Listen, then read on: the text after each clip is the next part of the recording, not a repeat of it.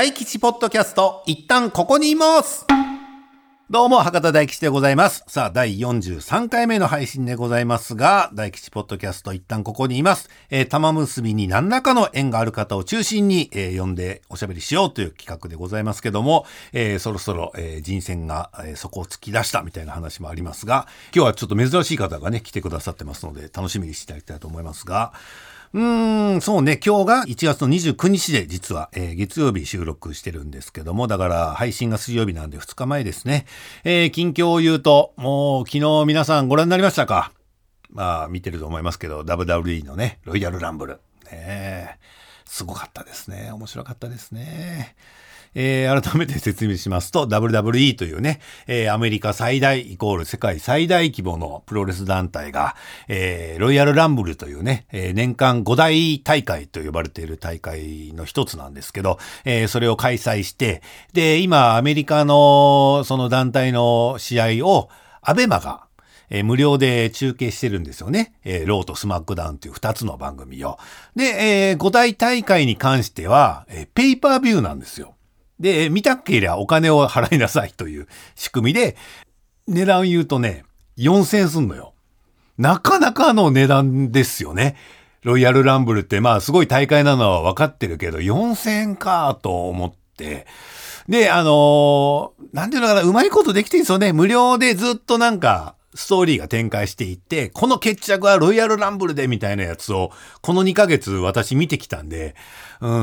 ん、見たいよね。で、休みやったからね、うん、ちょっとやってみようかなと思って、アメ、まあ、接続してペーパービューっていうのを初めて買ったんですよ。今まで2回実はペーパービュー見てたんですけど、それはあの、信仰のある、えー、プロレス団体ノアの関係者の方が、武藤敬司さんの例えば引退試合ぜひ見てくださいみたいな感じで僕プレゼントしてもらってたんで、えー、いざ自分で、えー、ペーパービュー買うの初めてだったんでね、ちょっとうまくいくかなと思ったんですけど、うん、めちゃめちゃ簡単やった。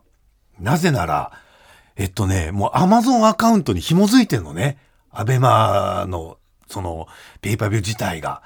うん、だから、正直、ちょっとやってみて、もう一回1から住所とか、クレジットカードの番号入れるぐらいならもう、やめよう。高いし4000円と思ったけど、もうあと一つクリックすれば買えるってなると、もう断る理由がないよね。だから買っちゃいましたけど、ほんとその時ね、キングコング西野の言葉を思い出したんですよ。大吉さんと。まあ大吉さんには関係ないことかもしれないけど、これからのビジネスって、いかにログインさせるかなんですよ。っていうのをね、西野が何年か前に熱く語ってたのよね。で、吉本、あいつまだ吉本いたから当時。吉本はこれが弱いっつってて。もういろんなコンテンツ作っていろんなものを買ってもらいたいという気持ちはわかるけど、いかにログインしてもらうかを誰も考えてなさすぎる。これ良くないっていうのを言ってて、うん、こいつ何言ってんだろうと思いながら、私は芋焼酎グビグビ飲んでましたけど、うん、思った、思い出した、西野の言葉、あ、そらそうやなと思って、うん、まあ、あれからね、年数も経ってるから、えー、うちの会社もね、その辺は改善されてると思いますけども、うん、ああ、なるほど、こういうところに、えー、ビジネスチャンスというか、そういうのは生まれているんだな、こういうところが大事なんだなと思ったのが一つと、あと一つね、ロイヤルランブルの思い出で言うとね、まあ、えー、ロイヤルランブルっていうのは、あの、30人のレスラーの皆さんが順番に入ってきて、えー、戦って、いわゆる1対1、2対2ではなく、もう最大ではもう30人が一斉に同じリングで戦う。まあ、昔で言うところのバトルロイヤルのスタイルのちょっと変化系なんですけど、これで優勝した人が、再来月かな ?3 月か4月にあるレッスルマニアっていう WWE の中でも一番大きな大会、5大大会の中でも一番大きい大会、イコール世界最大規模の、えー、大会。あのー、この大会をどこでやるかで誘致運動が起こるぐらいなのよ、実は。オリンピックみたいなもんなの。レッスルマニアに来てほしいから、えー、東京が名乗りを上げましたとか、そういうのがあってもおかしくないぐらいの大会なんですけども、そこで、団体のチャンピオンに挑戦できるっていう挑戦権がかかった大会なんだよ。で、これの男子版と女子版のロイヤルランブルがあって、まあ昨日ね、日付で言うと昨日終わってそれ見てたんですけど、何が言いたいかというと、このロイヤルランブルを経て挑戦者が決まります。その挑戦者を迎え撃つチャンピオンの一人が日本人なのよ。女子レスラー。イオスカイっていうレスラーで、多分、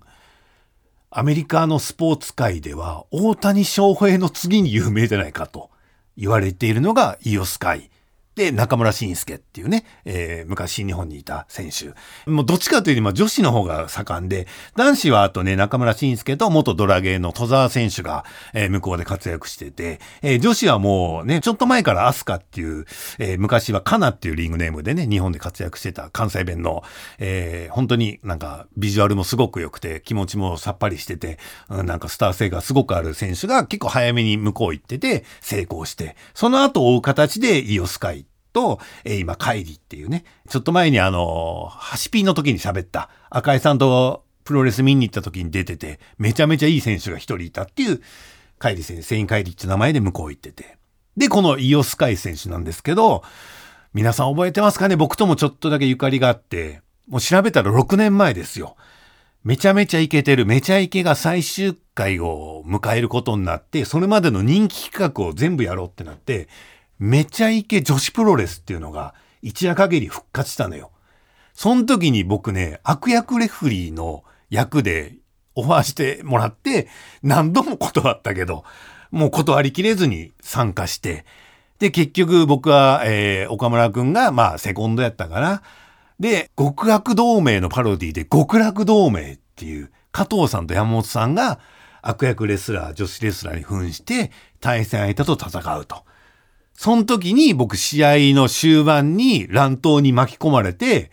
女子レスラーがプランチャーっていう技でね、リングのトップロープから場外に飛んでくるのを極楽さんと3人で受け止めるっていうシーン。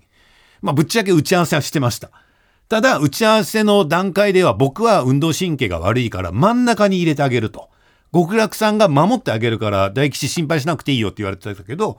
本番になって真ん中に入れてくれなかったのよ。あの二人が。まあ、本番で何が起こるか分かんないから、僕端っこの方で受け止めたのかな。うん。もしくはまあ逆だったかもしれない。真ん中だったかもしれない。とにかく安全に受け止められる位置に僕は入れてもらえなくて、もろに食らったの。そのプランチャーを。で、それが太ももに直撃して、そっからしばらく歩けなくなって、結構なんか大変なことになったんですよ。その時僕の足に落ちてきた女子レスラーがイオスカイなの。白井伊代さん。アメリカ渡って、今スーパースターですよ。うん、だからもう、忘れられない収録、仕事。僕あんまり体張るタイプじゃないですけど、本当に人生で一番体張った仕事がそれで、うん、それを一緒にやってくれた方がね、今、イオスカイという名前で、ロイヤルランブルで挑戦者決まってなんか、こっから世界最大のイベントで多分タイトルマッチやるからね。うん、負けられないよね。向こうも頑張ってるしね。うん、僕も頑張らないといけないなと思ったけど、頑張りようがないよね。向こうだって世界一なんだもん。10億人が見てるっていう番組のメイン張ってるからね、えー、そういうね、素晴らしい方々とお仕事を今までできてる。そして、えー、そういう素晴らしい方々が今も第一線でめちゃめちゃ頑張ってくれてるっていうのを心の励みにして、えー、今日もポッドキャスト一生懸命やりたいと思います。ということで、この後はゲストの方登場なんですが、僕はほとんど喋ったことがないので、めちゃめちゃ楽しみでございます。さて、どうなることやら、この後登場です。So,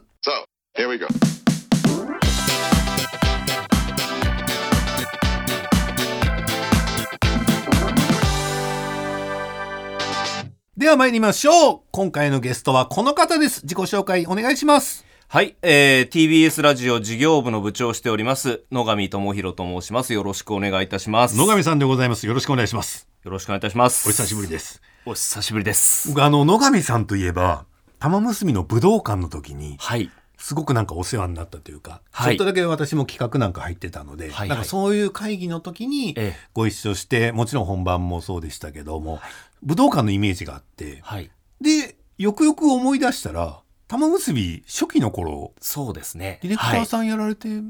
ましたよね。はい、えー、っと、2012年に玉結びは立ち上がったと思うんですけれども、はい、その時には私まだ、うん、あの制作におりまして、はい、えーと、立ち上げ月曜日と火曜日のディレクターをやらせていただいておりました。月か。だから、はい、ビビるの大木くんとそうですね、はい、山ちゃん。そうですね。月かですよね、はい、で僕は水曜日だから、はい、お会いするっていうかあんまり機会なかったから、でも、うろうろしてたじゃないですか。そうですね。このフロアをね。はい、そうです、そうです。で、玉結びのスタッフさんだよ、違う曜日の、はい、みたいな感じで、ご挨拶とかしたと思うんですけども。そうですね。はい。そこからね、野上さんの姿を見ないなと思ってたら、移動されたんですね。3年経っで事業部と今のイベントとかをやる部の方に移動しまして、はい。はい、そこから制作からしばらく離れていまして、うん、で玉結びも、うん、まあ、あのこの間の武道館の時まで、特にイベントということがなかったので、まあ、あの関わり合うことがあまり番組とはちょっと少し遠ざかったなというところだったんですが、うんうん、まあ、あんな大きなイベントがね 生まれたことでですねうん、まああのまあ、私も初期から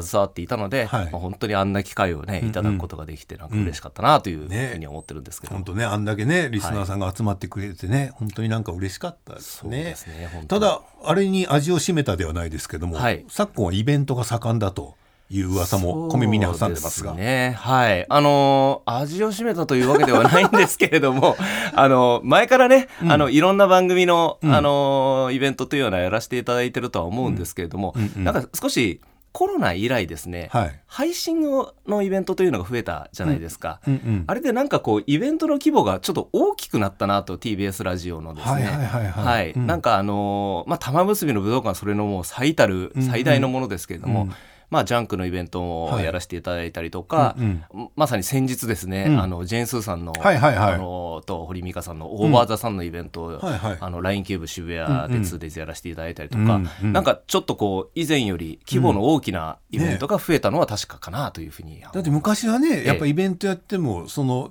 なんて言うんでしょうね収入ってチケット代と、ね、あとグッズ代ぐらいしかなくて、はい。ええ、でそんなねイベント会場も大きいとこってなかなか難しいからどうしても、超える会場ってあんまり多くはなかったんですけど、ね、ラジオのやっぱトーク中心のイベントがねね。我々多いので。だからどうしてもやれることに限界あったんですけど、はい、この配信という技術が入ってきて、はい、だからね、ね、お客さんのチケット代以上のこのね配信チケットみたいな、はい、そんなのがあるとやっぱやれることも変わってきますしそうですね。イベント自体も変わってったでしょ？だからこの何年か考え方が劇的に変わりましたよね、だからやっぱりあの玉結びの配信も本当にありがたいことに1万を超える視聴チケットを購入い。ただいて皆さんにですね。でそもそも我々はラジオ屋でので、あのもう配信をやるということは、テレビの生放送の制作をするとほぼ同じと言いますか,、感覚的にはあの、あの昔やれたらドリフの8時だよ全員集合、はいはい、まさにああいうことをやらなければいけないのかなっていうのは、初期やっぱ、うん、あの最初に思いまして、うんうん、で武道館というとてつもなくでかい、うんうん、あのステージでして、うん、最初ちょっとあのやるって決めたもののですね結構途方に暮れたと言いますか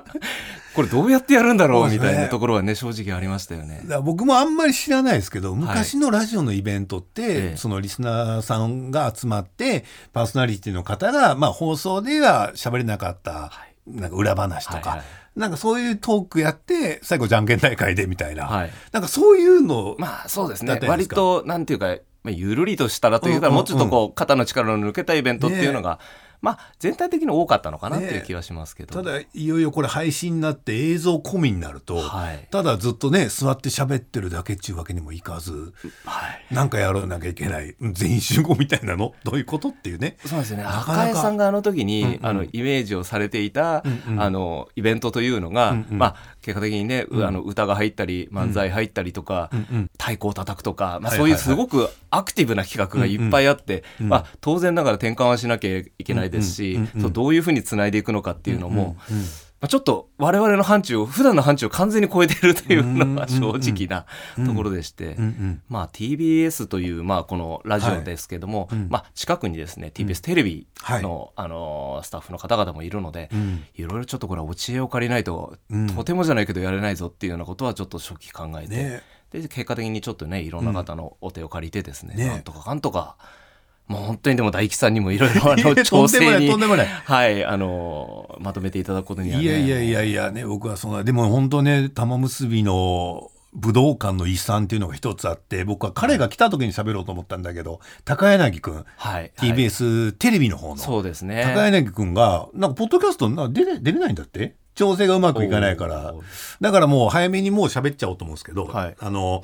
武道館に、はい、その TBS テレビ側から高柳君っっていう、はい、演出として今回お願いさせていただきました。が、はい、加わってくれたじゃないですか、はい、で僕もちょっとだけ会議とか出てたんで高柳君とまあ喋ることになって、えー、で普段どういう番組やってるのみたいなこと言ってたらその結構バラエティーをやってたんですよ。そうですね、はい、でネタ番組をやってて、えーあのいろんな、えー、ベストワンとかもそうですけど、一番やってたのが、あの、元旦のドリーム東西。はいはいはい。あれを高柳君が担当してたんですよ。ええ、まあ担当したのが、まあスタッフの一人だったかわかんないですけど、してて、で、高柳君と飲み行った時に相談されたんですよ。あの、どうも違うと。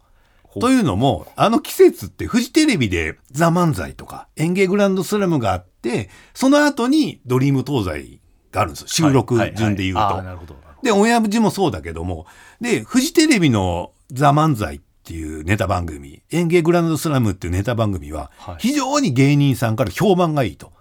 あんなにやりやすい会場はない。ただ、TBS のドリーム東西は、すこぶる評判が悪いと。芸人さんが口を揃えて、ここやりにくいって言うんって。何が違うんですかねって高柳君に相談受けて、はい、で生意気なことやけどじゃあ言わしてもらっていい？っつってあのドリーム東西って客席とステージが高すぎたんですよ。客席が下すぎて、はい、ステージが高すぎてで高さ自体は「ザ・漫才と演芸とあんま変わんないですけど、うん、最前列のお客さんの位置とか微妙なところがちょっと違うと。はいはい。だから多分やけど、もうちょっとステージ低くして、はい、お客さんをちょっと後ろに下げたりとかしたら、すごくやりやすくなると僕は思うけどねって、酔った勢いで言ったんですよ、は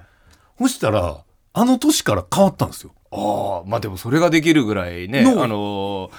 まあ、プロデューサーですもんね。あのね。さんはね。だ行ったら低くなってて、はあ、大吉さんに言われた通り低くしましたって言われて。なるほど。ちょっとだけ責任感を感じたんですよ。はいはいはい、俺、酔った勢いで言ったのにと思って。でもこれ本当に自慢話にしか聞こえないと思いますけど、いやいや。あれ以来、芸人は言えやすいってなったんです。いやでもそのそういった現場のからね、はい、直接いただけることは、まあ、制作者にとっては相当貴重なものだと思うんですけど。いやだからまあ今年はちょっとねお正月ちょっと地震があったんで、ね、オンエアの日はずれましたけどその前の去年の元旦から変わっているはずで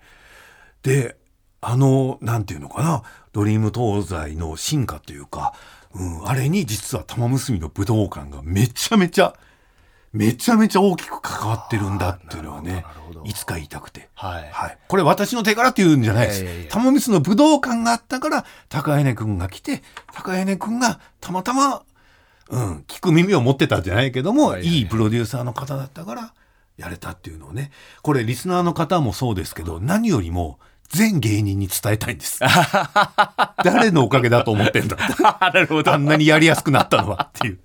あれは私が私がじゃないけども、はい、玉結びが頑張ったから、はい、玉結びの副産物だぞあれはっていうのをねいつか言いたかったんで。すいませんいやでも素晴らしいことだった。な、ね、本当高柳さんってもともと玉結び聞いていたという話はちょっと伝聞で聞いていて、うんうん、僕もあの時に初めてっていうか、あのやっぱテレビの演出ができる板の上の演出って僕、ラジオ屋にはちょっとなかなかできないので、やっぱテレビの方に助けていただきたいなって思ってる時に人探してたんですよね、最初。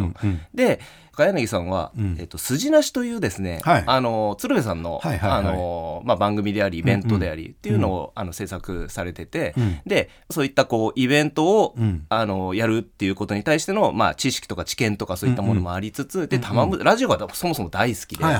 でえっとまあ叩き曲になりますけどあの、山里さんのですね、あのオールナイトを昔やられた頃のリスナーだったりもして、はがき職人だったそうなんですよね。認知されるぐらいもうしっかりとしたはがき職人でして、でそういう話があってあじゃあラジオに対するシンパシーっていうのはすごくある方なんだなっていうのは伝聞で聞いていたので、まあ、直接ちょっとアポイント取らせていただいて、玉結びの今回こういうイベントがあるという話があった時に、ちょっとあのお手を借りれないでしょうかと言ったら、ああぜひぜひというふうに、あの武道館なんてやれるなんて本当はあの、こんななかなかないことなんでぜひやらせてくださいなんておっしゃっていただいて。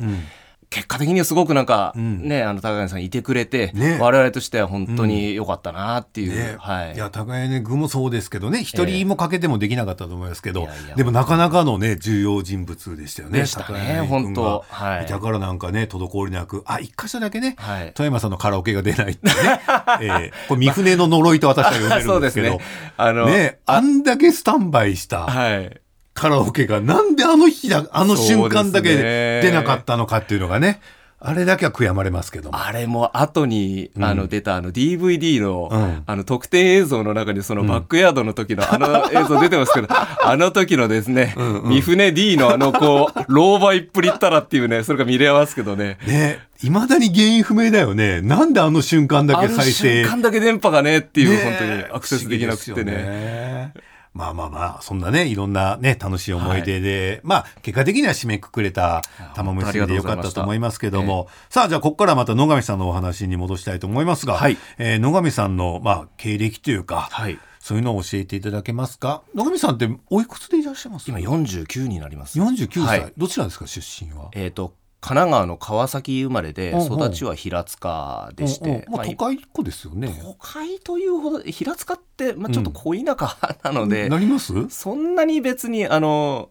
まあなんでしょうね、あのすぐ横浜とか東京とか1時間ぐらいで行けると言えば行けるんですけど、でもこう濃田舎ですよね。そっか。で1時間で行けるんなら都会ですよって僕は軽く言いますけど、はい、移動1時間って結構ですよね。そうなんですよ、ね、だからなんとなく自分たちと都会とは思ってないですがまあ、うん、まああの首都圏、うんうんうん、東京まあ横浜近いしって感じですけど、うん、メンタリティーは割とちょっと田舎なんじゃないかなって僕は思ってまして、はい、はい、でどういうお子さんだったんですか？どうでしょうね。すごく僕はあの、うん、子供の頃から野球やってまして野球少年だったんです。今ちょっと見る影もないような感じ正直なないですね。そうなんです、うん、はい、スポーツはスポーツでもウィンドサーフィンとかねなんかそういう系かなと思ったら、はい、がっちり野球小僧。がっちり野球小僧でずっともう小学校の頃からやってまして、うん、えー、まあ、リトルリーグとか、まあまあ結構強いところで、うんうん。あの本当に完全に坊主で甲子園行くぞぐらいの勢いで野球やってたんですけど、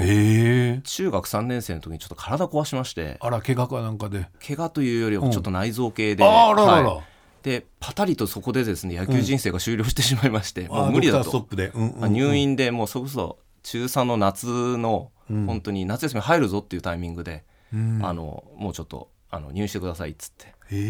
で野球で本当に高校行きたいってぐらい思ってたんですけど、まあ、まあどう考えてももうそこで続けられるような状況にはならず。えねごめんなさいね。辛い思い出かもしれないけど、ええ、小中ってだからもうそこまではもう野球しかやってない。ほぼそれに近いというか勉強もまあ適当にしかやってなかったので、まあ、成績もねっていうような。テレビに夢中になるとか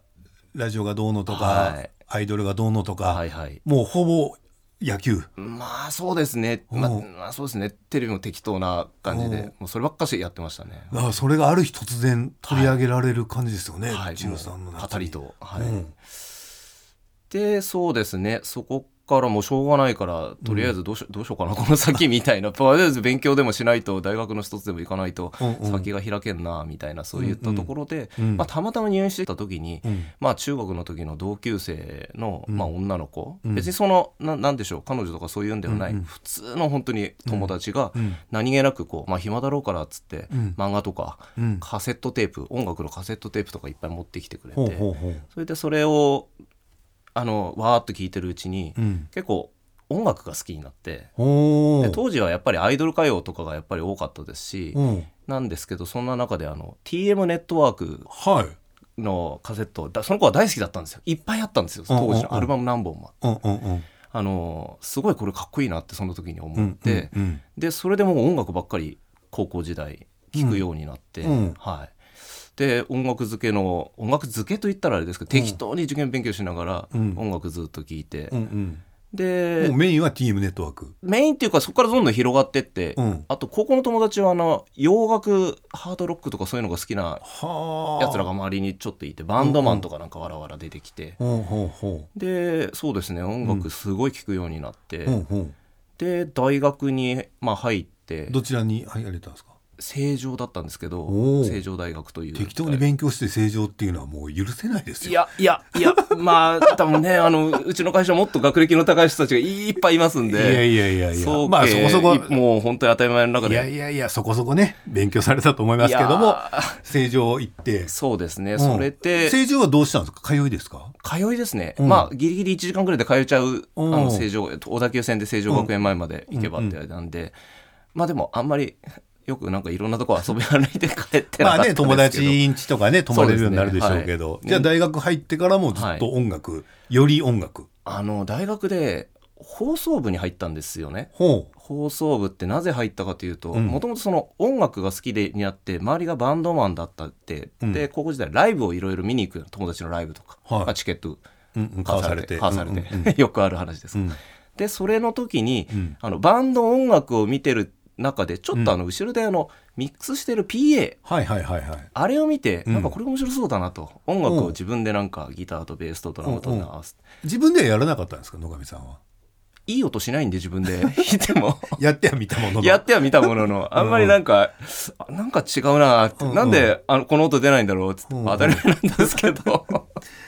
でまああれこう弾くよりも後ろでよりも後ろのこういうのを作る方が面白そうだなって思ってる時に、うん、大学でまあオリエンテーションといういろんな部活を紹介するあれのオリエンテーションやってる時に、まあ、軽音楽部とかなんとかのその音楽系サークルのところのライブがある、はいうんうん、でそれでそこでまたあの、まあ、PA を見てこれ結構大きなホールでやってたんで、うん。はいはい、ああやってるなっつってあれ面白そうだなっていうのがちょっとある中でその、イベントを仕切ってるっていうのが放送部だと聞いて、あれやれるかなと思って放送部に入った業者さんじゃなくて放送部がやってるんですね。でも実はそれ業者だったんです。うう学生がなかなかそんなねプロの仕事ですからやれるもんじゃなくて。放送部がこの業者さん仕切ってはいてたんですけど、まあそれを PA やってたのは業者だったんです。ただ普通にこう MC とか、うん。うん、そのまあ普通でいう覚醒というかあのイベントの進行とかそういうのは放送部がやってたんですけど、まあ、PA 部門はさすがに業者入ってたらしいんです、今から聞けばっていう。でもこれやってるのが放送部だよって聞いて、ちょっとなんかフラッと行って入ってしまったというか、なんか面白そうだなっつって、結果的に違うだったんですけど、うん、でもやっぱ面白かったですか？その PA 以外そうですね。だからそこで初めて放送というものを少し意識するようになって、うん、で本当にイベントをやったりとか、うん、そのラジオドラマ作ったりとか、当時映像機材ってやっぱ結構高かったんで、まだ VHS が幅を利かせてた時代でしたし簡単になんか映像を編集できるっていう機材なかったので、音声ものが多かったんですよね。へえ、そうか。野上さん49でしょ、はい、僕のちょっと下ですけど、はい、まあ、なかったですよね。なです。映像のやつ、どうやって編集したんだろう？あの当時。2台で、プリロール編集って当時言ってましたけど、うん、まあ要するに、ダビングダビングですよね。みたいな、今みたいに本当に画面の中でね、トラック作ってちょんちょんみたいなそんなのは全然なかった。本当にテレビ局とか、はい、そういう編集スタジオに行かないとできない時代でしたもんね、全くそんなでもそんな中で、うん、あの映像に興味がある、うん、あの連中はですね、うん、それを駆使して、まあ、カメラはあったんで、撮ってきたものをそうやって、ダビングダビングダビングダビングで作品作ったりとかして、まあなんでしょう今でもね CM 作ってるとか、うん、あのまあ、本当それこそ放送局入ったりとかっていう仲間っているので、うんうん、え偉いもんだなって その頃はなんか思いましたけど、えー、僕はちょっと音声側というかでも主流は編集するなら音のみっていう、はい、えー、っとそうですね。そっちなんか多くてえあのオープンリールのテープって今は放送局でも完全になくなりましたけど学生の頃からそのそれのちょっと簡易版というか少し小さいやつのやつが何台かあったので、はいはい、それで本当にハサミでテープ。で編集してみたいなことは学生の頃からやっていたのですよね。はい、じゃあもう就職というか、はい、将来もこういうことやりたいなっていう。そうですね。って思ってたところもあるんですけど、うん、まあ、一応普通の就職活動とかはしたんですよね、うん、あのスーツ着てあのちゃんとこう、ちゃんとって言ったらあの語弊ありますけど、うんうん、なんですけどあの会社説明会とかってあるじゃないですか。うんうん、ああやって行くと当然ながらあの同じ格好した人たちが100人以上わーってなんかいたりとかして、そこで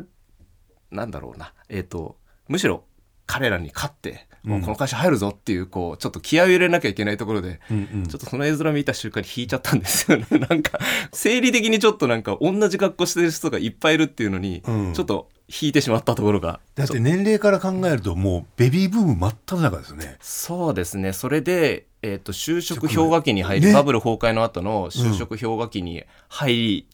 ってきていて、ね、一番きつい時ですよね就職活動が、ね、受験の倍率はとてつもなく高かったんですけど、うん、出る時に就職口というのは、決してなんか、うん、あのある時代ではなく、ね、さてとっていう。入るまではね、はい、もう入っちゃえばこっちのもんだ。あと卒業したらそうですね。選び放題だっていうのに、えー、いざ卒業になったら何もない、話が違うって。数少ない人気企業には同じ格好した人たちがもう山ほど来るからそうなんですね。それでちょっとね嫌気さすっていうのは分からんでもないですね、はい、そうですね、うんうんうん、でちょっと就職活動が停滞しましてそこから、うんうん。なんかあまりこう何かこうあの面接のために資料を書くとかそういうのも、うん、どうしようかなみたいな、うんうん、って言った時にその放送部の大先輩が、うん、なんかちょっととあるラジオの制作会社でバイト探してるから、う。ん、なんかちょっと AD のバイトでもやんないかとか、うん、その前から少しちょっと放送局は多少出入りしてたんですけど、あのミキサーのバイトし番組単位でのミキサーの仕事しないかとか言われて、って言った時にまあその入らないかと言われたんですね。もうバイトはバイトだけど結構本格的なバイトとして一日限り一番組じゃなくてちょっと長いこといてもらうバイトでそうですね。どうだっていうので。そしたらあのディレクターがその後辞めてしまったらしくてその会社が、うん、ディレクター辞めたからうち入んないって言われましてあのああああいいですよみたいな感じであの、その気になって入ったというよりは、うん、なんか流れで入ってしまったみたいな。いやこのねポッドキャストでいろんなラジオ業界の方のお話聞いてるんですけど、ほとんどこれじゃない？バイトで入ってきて上が辞めたからとか。ああ、多いね。このパターン多いね。はい。ちなみにどちらだったんですか？ラジオ局は。えっ、と、一番最初に学生の頃にバイトしてたのはラジオ短波だったんです。短波放送のあの受験の番組ので1曲だけ音楽がかかるからってそういうの選曲していいよとか言われたりとかちょっとねナレーション取るのにミックスしてちょっとねあの放送卓をやるみたいなのをやっててでその後にまあ制作会社なんであのそこの最初に結果的に入った制作会社はあの FM の仕事が多くてですね東京 FM ですとかそれこそ日本放送ですとかラックファイブですとかそういったところのお仕事が多くて、うん、でいろんなとこ出入りしてました。あじゃあ TBS は？TBS は全くその当時はご縁がなかったです、ね、へえ、はい、どういう番組やられてたんですか？その。えっ、ー、とその頃は、うん、東京 FM では音楽ものの番組が、うん、えっ、ー、ともういろんなアーティストが毎週毎週ゲストに来て、うん当時すごく音楽が売れてた97年8年頃ですね、うんうんうん、だからすごかったですよ、うん、ミスチルが来たり浜崎あゆみさんが来たりとかあのなんでしょう。一回ゲストで B'z にお会いしたこともありましたし、うん、わあすげえって毎週毎週すげえ GLAY が来たとかなんか本当今から考えたら、うん、あのすごい貴重なというか 毎週のようにそういった体験をさせていただいていて、AD としてですね、うんうん、でしたしナックファイブでしとですとあの大宮にあの、はい、アルシェって、うん、あの駅前にあのファッションビルがあるんですけど、うんうん、そこの中にスタジオが当時ありまして、うんうん、でカウントダウン番組ですかね、うん、あの公開でカウントダウン番組をやるとか、うん。うん、そういった番組ですとか、うん、あとは音楽やっぱ音楽もの多かったですよね。そのバンドの自分たちの番組、うんうん、アーティスト番組みたいな、うんうん、そういうのを何本かやったりとか。そんな感じを何年か過ごしましたね。じゃあアルバイトから入って、はい、まあそちらの会社入って、はい、すごくまあ自分のなんか描いてた通りというか楽しいなっていう。そうですね。でもやっぱ僕音楽好きでこの業業界っていうかそのもともとにあったのが音楽だったので、うんうん、それなんか楽しいおしゃべりと音楽選曲するで 名職はしてもらえるっていうのはとてもなんか。うんうんうん楽しいなって、ね、これは楽しいなっていう、ね、はい、うん、なんか今よりだいぶなんかこう時間っていうのはめちゃくちゃでしたけどね。あのやっぱりこう、うんうん、だいぶハードではありましたけどでもやっぱ楽しいは先行してたんで、うん。うん、あんまりた辛いとかね思ったことはね、うん、多分ね三船 D も同じだと思うんですけど 若い頃の仕事はね。ねだってどんだけ辛くてもね、はい、明日ビーズが来るよって言ったらね、はい、そら頑張りますよね。そうですね。明後日あゆだよって言われたらね、はい、それ眠くても起きていきますよ。ねそうですね。それぐらいの方あれですけどデビュー当時の嵐に会えてたりとか、うんうんうん。そういういい時代があって、はい、どの辺からこの TBS に入ってこられるんですか？その後ですね、まあ、その会社は6年くらい、あの在籍していただいて、まあ、少しちょっとまた違った方向の番組もやりたいななんていうことを思いながら一回フリーランスになりまして、フリーでいろんな他の局に出入りさせていただくようになってラジオディレクターとして。ですね、なんか例えばそれこそ JF さんとか、はい、うんうん、FM 横浜さんですとか、そういったところでいろんな番組作らせていただき、どういった番組を。こういうのはねポッドキャストなるほど。そうですよね。そうですよね。えっと JWAVE では？JWAVE で一番やっぱりこう今でも続いてる番組が一つございまして、はい、あの岡田准一さんのですね「あのグローイングリード」という番組が今でもあるんですけど、あのめっちゃ強い人でしょ？充実がめっちゃ強い。そうです。あの岡田准一さんです、ははい、あの岡田さんがまだ、えっと、24歳とか5歳とかぐらいだったと思うんです、うん、木更津キャッツアイをやられた後ぐらいに、はいあの岡田准一という名前で初めて、うん、要するに V6 の岡田准一ではなくて、岡田准一という名前で初めて番組を持たれて、もう V6 を言わずにですね、なんかご自身でなんか地の巨人と対峙するみたいなそういう番組をやると、うん、まあ、非常に岡田さんって勉強家で本めちゃめちゃ読みますし、あのいろんなことに興味があるんで、そういうことをやりたいというあの興味があって。24で。24で。いやだから本当にあの吸い込みあのものの吸収というのが早いですし、うんうん、あのまあ、最初はねインタビューっていうのは難しいじゃないですか、うん、慣れないからあれですけど、みるみる本当になって、今でも番組が続いてらっしゃいますけど、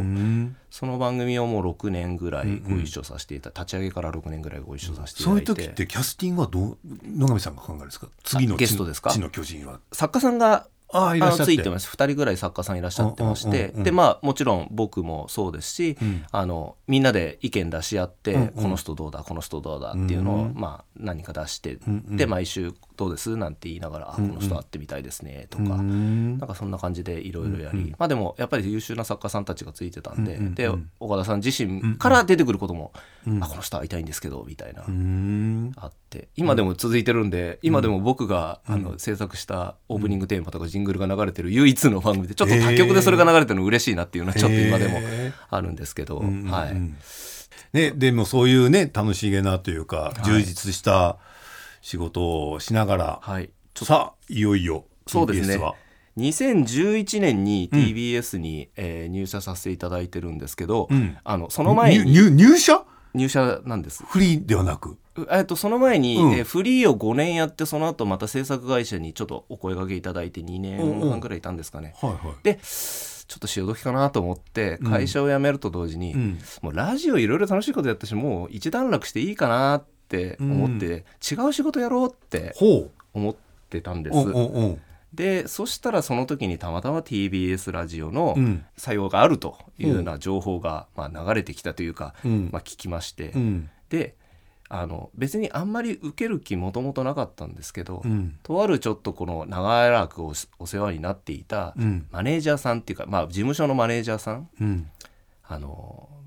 昔あの「ロック魂」という番組が TBS にラジオにありまして、うん、渡辺実さんっていう方が伝説のソウル DJ というか、あの MTV の初代の VJ やられてたりとか、あのソウルミュージックの大家なんですね。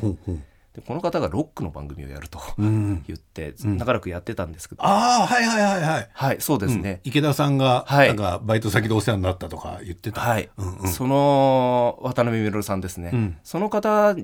の番組をまあ、うん、本当そうですね。仕事始めて2年目ぐらいかな、うん、えー、っとえー、25歳ぐらいの子ですかね、うんうんうん、その渡辺実さんのもとでやらせていただいて、ね。うん、でちょっと話脱線しましたけど、うんうん、この渡辺実さんってもうちょっと今お亡くなりになられてるんですけど、うんうん、そのマネージャーさんっていう方がいらっしゃってまして、うんうん、高橋さんという方が。うん、でこの方にまあなんだかんだこう折々局で、あのお会いする中でお話はさせていただいたんですけど、うん、TBS ラジオ採用出してるぜっつって、うん、お前受けてみろよなんて言われまして、うんうん、いやまあな受けるわ受かるわけないじゃないですかなんて言いながら、うんうんもう辞める気でいるんで、まあ、別にあんまり怖いもんないというか、ラジオ業界どうなろうとっていう。で受けてみたところ、まあ公演あってと言いますか、トントンとなんか進んでしまって受かっちゃったと。はい入れてもらうことになっちゃってみたいな。だからその方に言われてなかったら多分受けてないですよね。そうですね。受けることもなかったかもしれないですね、うん、区切りつけてた感じだったんで自分の中で、ね、ご縁ですね、うんうん、そうですね。まあそれで11年に、うん、えー、まあ、TBS に。玉結びはもう池田さんから呼ばれた形ですか？まあ、そういうことなんですかね、うん、まあ、最初大沢よりの悠々ワイドのディレクターを1年やらせていただいたんですね、うんうん、入った時に。もうラジオゴッド、うん、もういいそういい経験させていただいたなと思うんですが、うんうん、まあ、12年に玉結びが立ち上がる時に、うん、なんかあのぜひなんかやろうというふうに言っていただいて、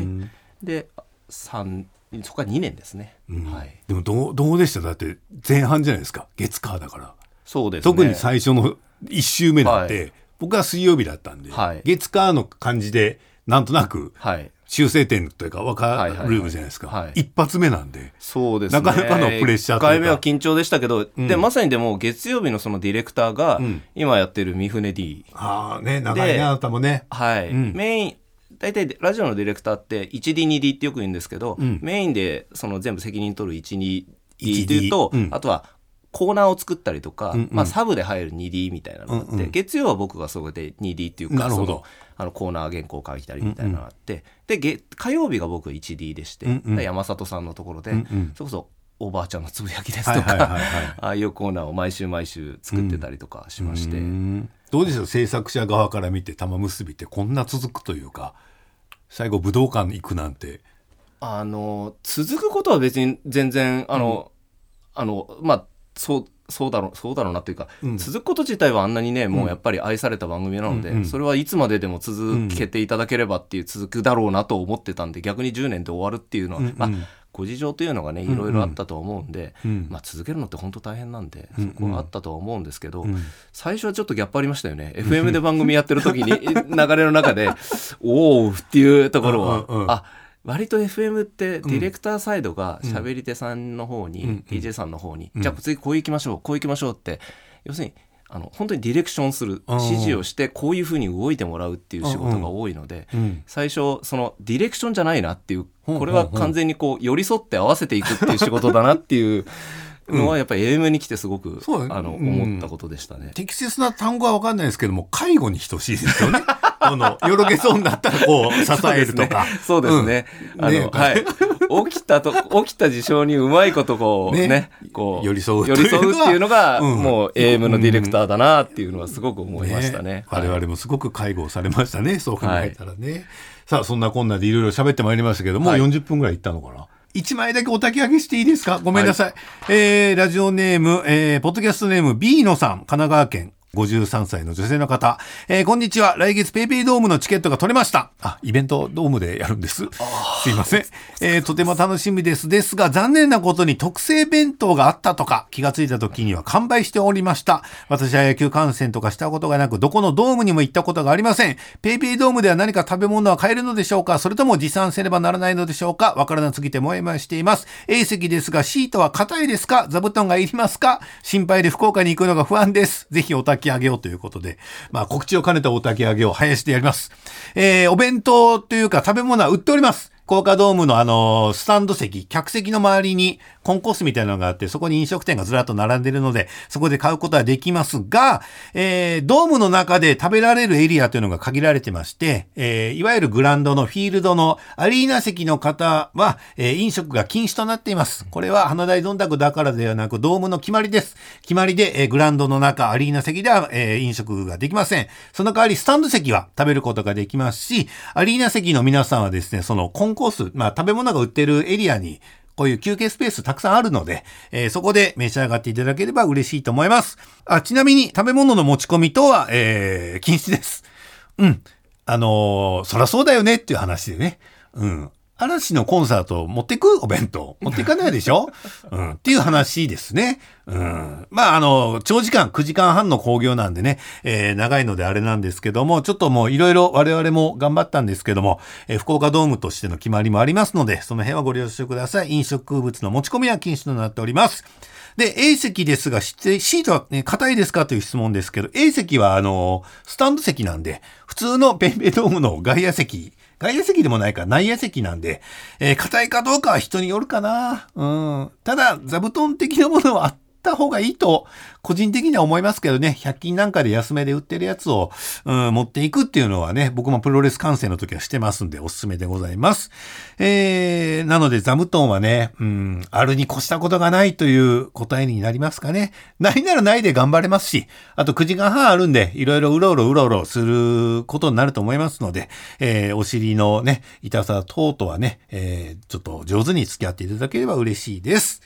えー、ということで、いよいよね、えー、迫ってまいりました、花大どんたくでございますけども、えー、いろいろね、福岡も、うん、都会っちゃ都会なんで、うん、大丈夫ですよ。不安な気持ちをね、えー、少しでも消して来ていただきたいんですけども、一個だけいいですか野上さん、はい、不安なこと。あのー、春節って言って、はい、ドームの日が中国のお休みの日で、福岡ってめちゃめちゃ来るんですよ。はあ、すね、中国からのお客様が。はいはいえー、なので、えー、終わった後の屋台とか飲食店、はい、争奪戦やと思います。ただでさえ飛行機とホテルも争奪戦やったと思いますけど、夜は夜でまたより一層の争奪戦だと思います。えー、この辺はちょっと我々はね、どこまで関与できるかわかりませんけども、えー、なるべく早め早めの行動を推奨しております。ということで、お焚き上げです。さあ、ということで、野上さんありがとうございました。ありがとうございました。本当はね、その事業部に移ってからの話とかそうですね、今をと、はい、取り巻く環境とかいろいろお伺いしたかったんですけど、このままだと2時間になっちゃうので。すいません、ちょっとなんか、だらだと喋りすぎいやいやいや、僕もなんか知らない話ばっかりだったんで、楽しく話させてもらいました。ということで、まあじゃあこれは野上さんの前編にしましょうかね。じゃあ後編はまたいつか、はい、タイミングがあった時に来ていただければ嬉しいです、はい、ありがとうございます。ということで、こんな感じでやってますので、はい、えー、何かありましたら引き続きよろしくお願いいたします。ということで、ここまでのお相手は博多大吉と、えー、TBS ラジオ事業部、えー、野上智弘でした。ではまた。